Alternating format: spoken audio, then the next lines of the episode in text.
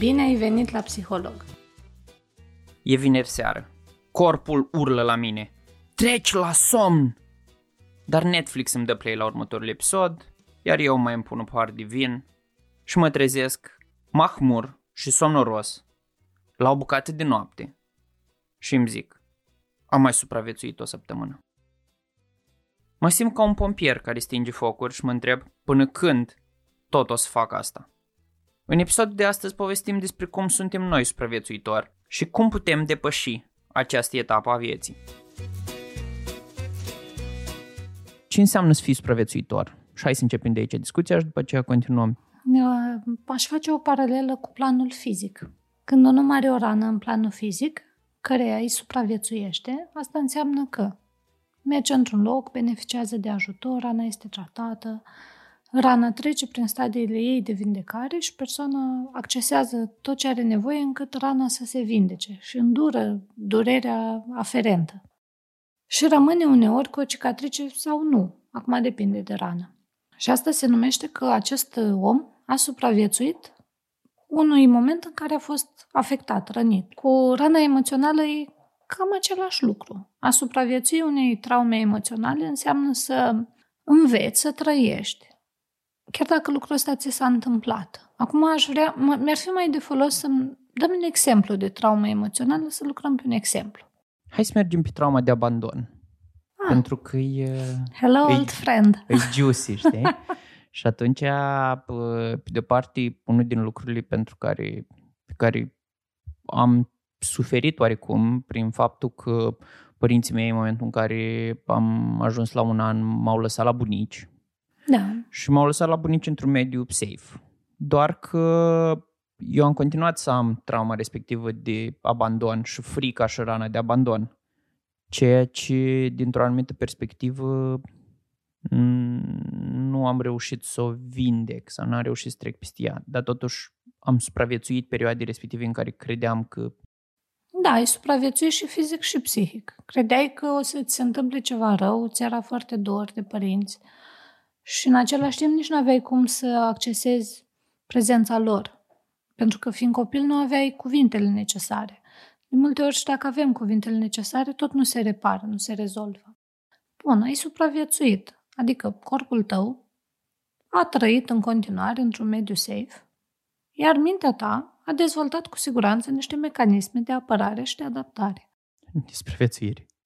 Da, de supraviețuire. În uh, psihoterapie se împart în aceste două categorii, mecanisme de adaptare, mecanisme de apărare. Ele, dincolo de această încadrare, sunt unelte care ne ajută să supraviețuim. Partea interesantă este că o parte din ele nu sunt neapărat uh, folositoare într-un timp în care trauma s-a încheiat.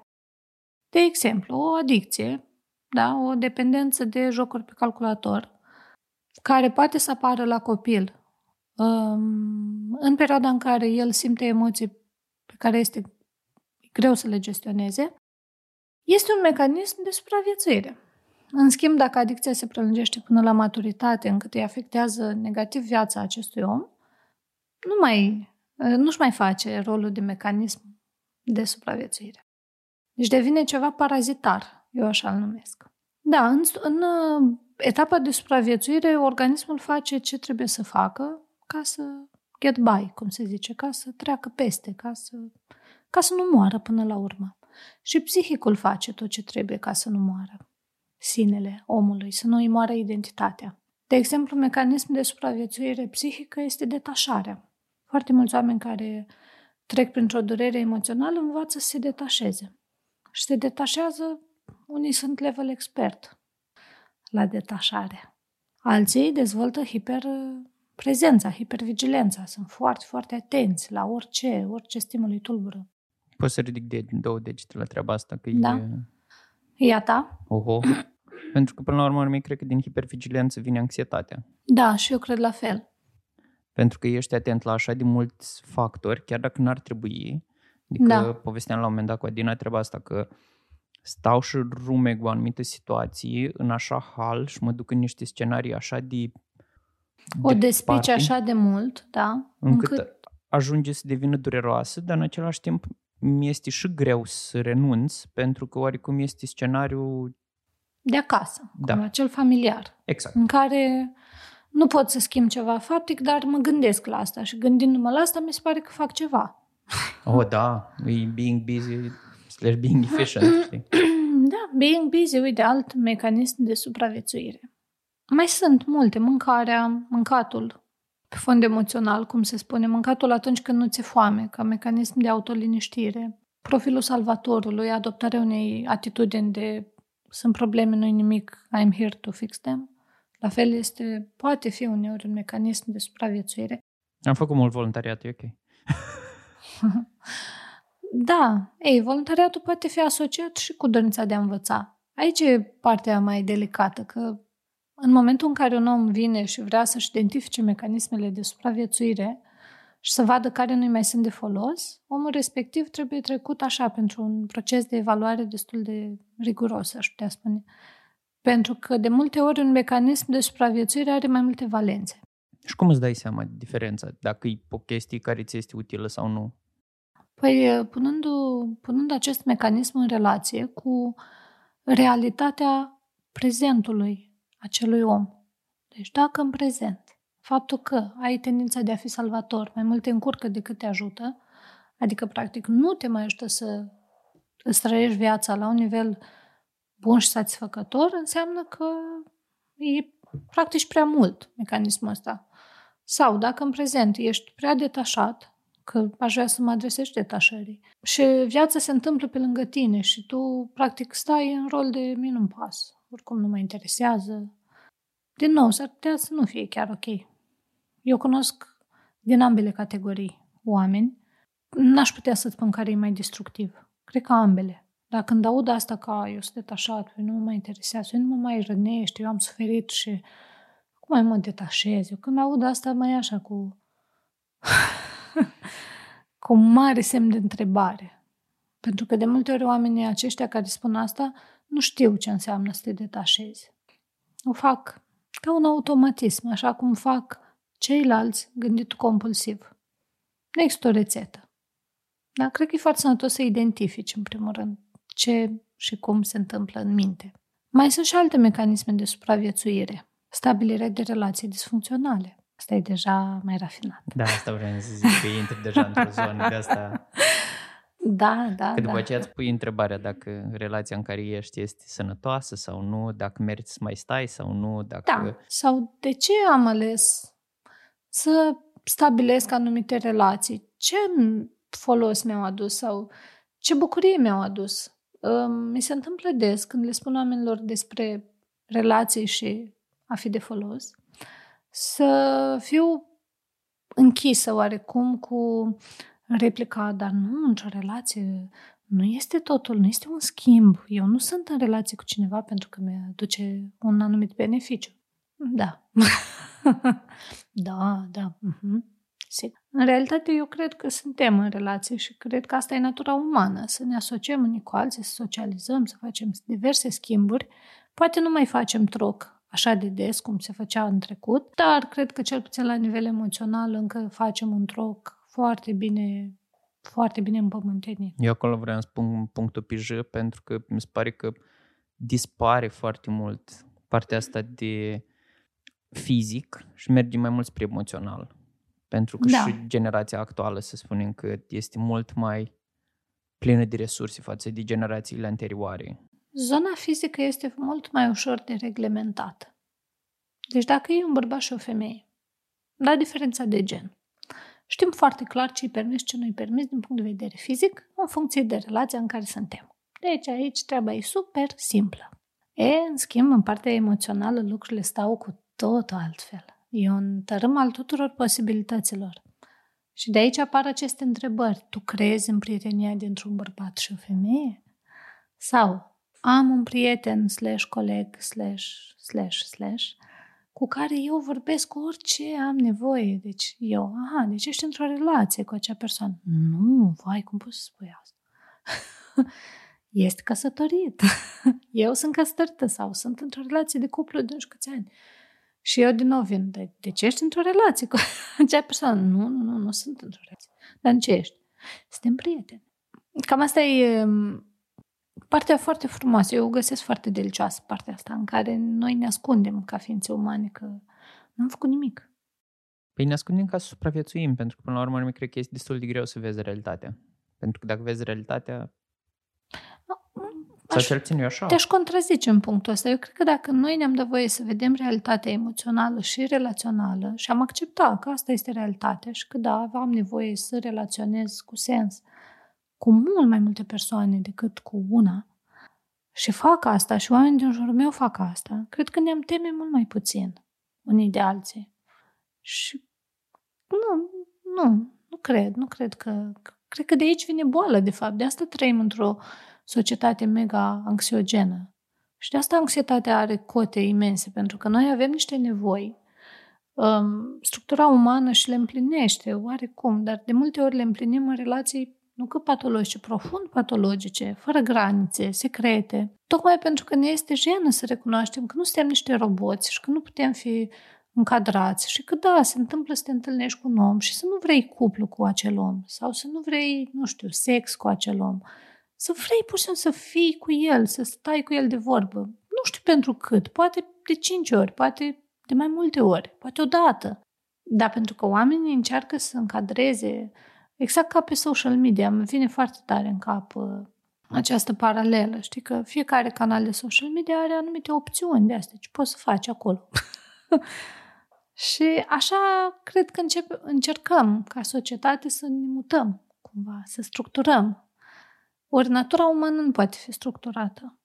Asta e o chestie foarte, foarte simplă și foarte rar întâlnită. N-ai cum. Tatăl meu are o vorbă în care îmi spunea că uh, e mai, mai bine păzești o turmă de iepuri decât să ai grijă de o fată mare. și așa cred că e și cu mintea și cu emoțiile noastre. Mai bine o turmă de iepuri. Sau uh, cum o cheamă pe văcuța aia? Mioara. Cu mioara. Cu mioara. Așa. Pentru că te ascultam acum și mă gândeam la partea sănătoasă din a supraviețui.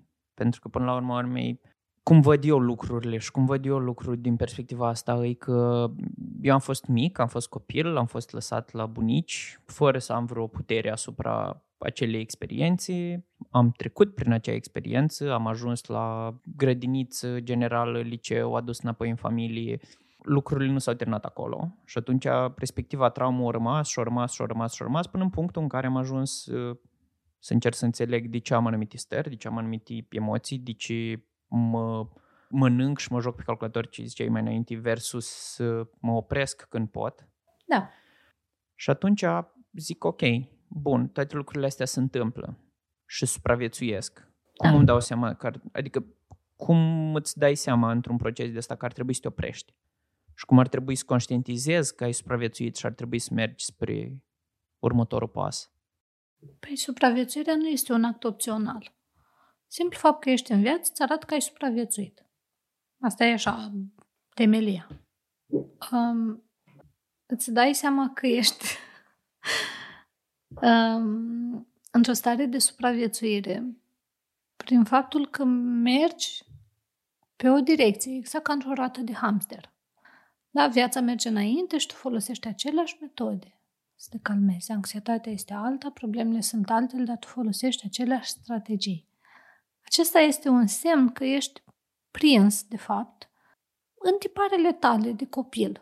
Prin simplu bun simț poți să-ți dai seama că ceea ce te-a ajutat ca și copil nu prea funcționează în ipostaza adultului. Cum îți dai seama? Îți dai seama că viața ta nu e bună.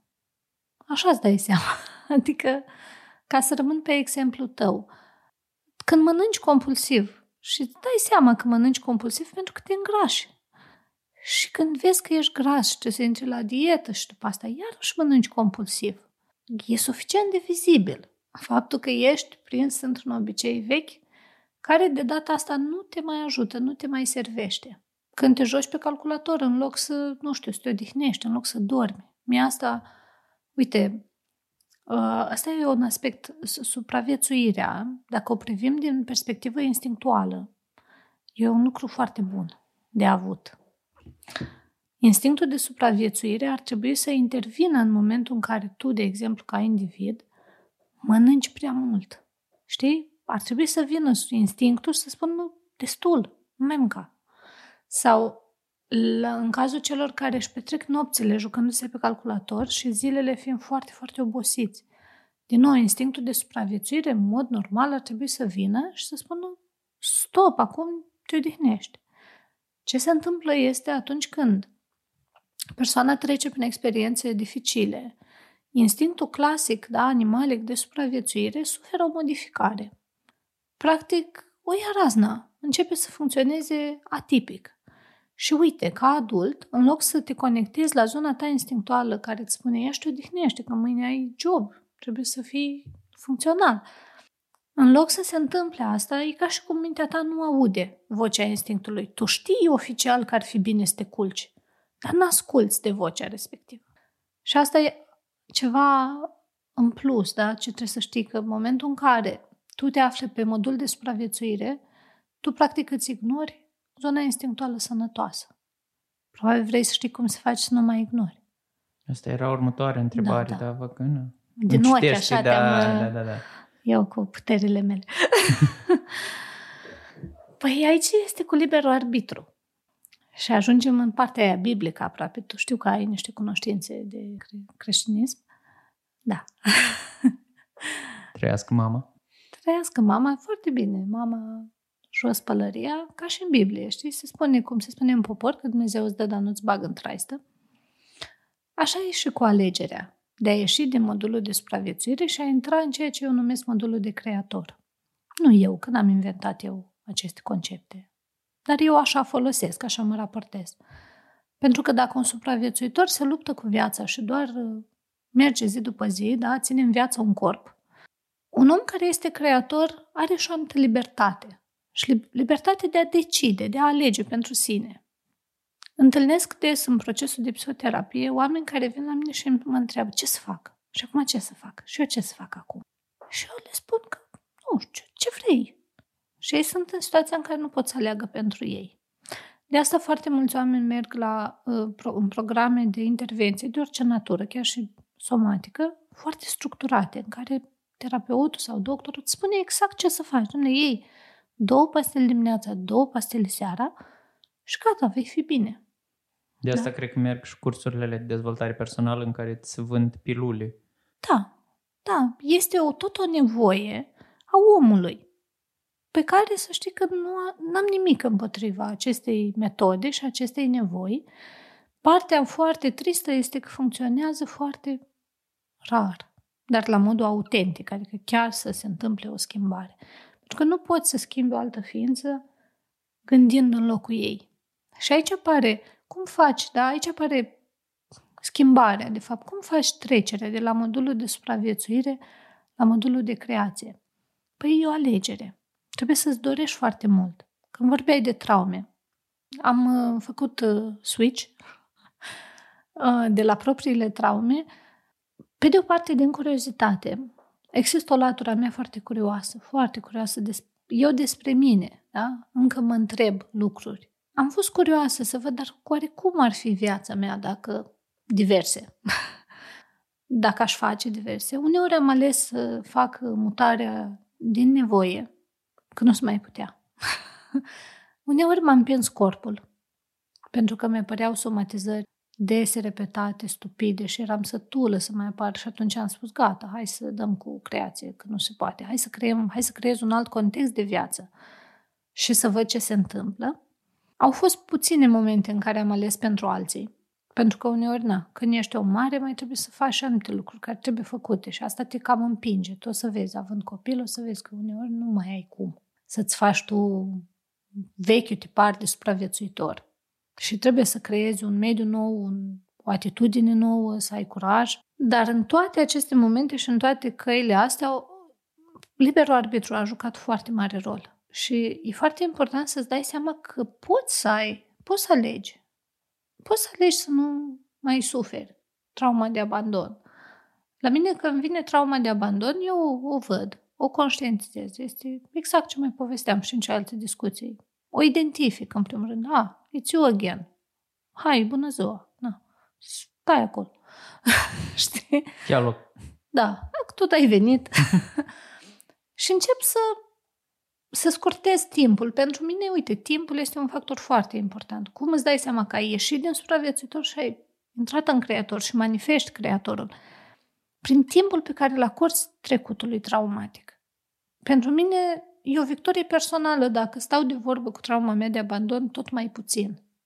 Noi ne știm de acum și exact ca un musafir de la vechi, nu neapărat plăcut, dar nu neapărat neplăcut, știu ce-i place, îi dau ce-i trebuie, adică un pic de timp și îi dau din ce în ce mai puțin timp. Asta nu le iese oamenilor când sunt în supraviețuitor. Ei își imaginează că au timp. Asta mi se pare o mare prostie. Să-ți imaginezi că ai timp. Adică dintr-o zi îți imaginezi că ai timp să-ți petreci, da, să-l pierzi practic acest timp plângându-ți de milă și lângându-ți niște răni foarte vechi și sacrifici poate ore întregi. Am oameni care vin la mine și îmi spun și după ce mi s-a întâmplat asta sau mi-am amintit de ceva anume, m-am dus acasă și am stat toată după amiaza în pat și am plâns. Și spun asta ca și cum, ia uite ce realizare am făcut eu. și eu întreb, e prima oară când se întâmplă asta? Nu, așa fac eu că sunt supărat. Ai încercat și altceva? Nu, dar nu pot. Nu pot să... Nu pot, eu atâta pot. Bun, și altceva ce ar putea fi făcut? Ei, să experimentezi tot felul de lucruri. Tot felul de lucruri, să ieși din tiparul obișnuit. Nu știu, ai putea să te plimbi, ai putea să vorbești cu cineva despre asta, în loc să te închizi în casă, cum te-ai mai închis de miliarde de ori, și să-ți petreci 4, 6 ore, 10 ore, fără să mănânci și da, în tiparele vechi de autopedepsire. Dar ca să poți să faci asta, trebuie să-ți dorești să alegi, să fii curios, exact cum ți-am spus, dar oare dacă nu mai plâng azi, ce se întâmplă? Nu pentru că te ascult și îmi dau seama că, pe de o parte, și jelitul ăsta e tot un, un mecanism de supraviețuire. Da. Care de multe ori e toxic și pentru cei din jur. El este de multe ori dedicat celor din jur. Da, adică sunt trist, ce fac? Mă izolez. Normal că cei din jur vor observa asta și vor ști că sunt trist și vor veni și mă vor întreba ce ai pățit și eu le voi răspunde nimic. Așa eram eu în liceu. Stăteam cu un emo într-un colț și așteptam să mă bagi cineva în seamă și mă ofticam că nu mă băga nimeni în seamă. Da, și când te băga cineva în seamă, îi spuneai că n-ai nimic, nu? Da, da, da, evident. Ai văzut. da. Și asta, da, poate fi, poate fi un mecanism de supraviețuire. Vreau să punctez că mecanismele de supraviețuire nu sunt rele sau nu sunt în neregulă. Sunt parte din viață. E doar ca volumul de la o boxă, în funcție da. de tare dat. Da, și nu poți să scapi de ele. Toți avem mecanisme de supraviețuire. Ele sunt ok, dar cred că o minte vigilentă e foarte, foarte folositoare. Așa cum poate fi vigilentă când omul este anxios și poate să observe fiecare schimbare în mediu sau în corp, Așa, o minte vigilentă ar putea să fie pusă ca un detectiv la pândă să pândească mecanismele de supraviețuire expirate. Deci anxiosul ăla în loc să-l pui, fix ca un câine care îl pui în loc să păzească poarta? Îți folosești mecanismul mental. Ești la conducere, îți stăpânești mintea, da. Cam așa. Și anxietatea e o resursă dacă te apuci să o îndrepți înspre lucruri și locuri care se pot folosi de ea.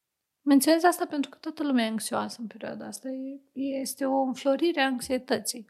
Este cool să fii anxios pentru că atunci ai o dramă despre care poți povestești. Hmm, mi-aș fi dorit să nu valideze asta, dar așa este.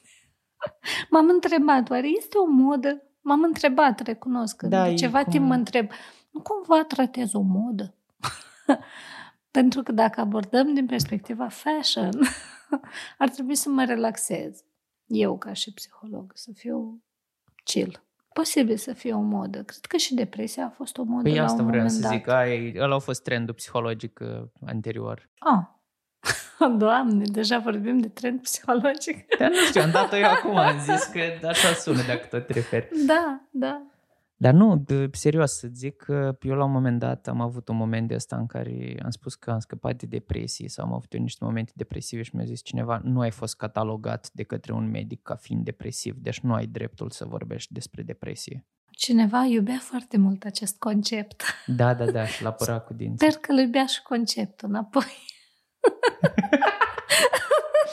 și zic că asta a fost, era un cuvânt destul de folosit, nu neapărat. La momentul respectiv și eu mi-am dat două palme și mi-am reglat și am zis, bă, nu, n-am fost chiar așa. Nu... Știi ce e interesant? Că sunt cuvinte din domeniul psihiatric de care oamenii se tem. Dacă îi spunem, băi, ești schizofrenic, îmi pare rău de tine. Ă, omul ăla o ia foarte personal, ca și cum îl înjur de mamă. Dar dacă îi spui că ești anxios, ă, se bucură chiar. Și dacă nu îi spui că e anxios, dacă îi spui nu ești anxios, de fapt viața ta e mai bună decât crezi, există riscul să se jignească. Ceea ce... Păi invalidez drama și supraviețuirea. Dincolo de tot valul ăsta de moda anxietății și de programele de supraviețuire, eu cred că noi toți avem o foarte mare nevoie de a fi iubiți. Da, ca asta cred că e de desubt. Pentru că în momentul în care în viața unei persoane care funcționează preponderent pe mecanisme de supraviețuire, vine un om care își manifestă iubirea, suportul, omul respectiv începe să aibă tot mai puțină nevoie de mecanismele de supraviețuire. Știi, ele ca baloanele de săpun, se sparg. Asta e o cale de vindecare, știi, și de îndrumare a omului să-și creeze propria viață. Adică îi dai ceea ce se numește inspirație. Mă duce cu gândul la mm, scriitori.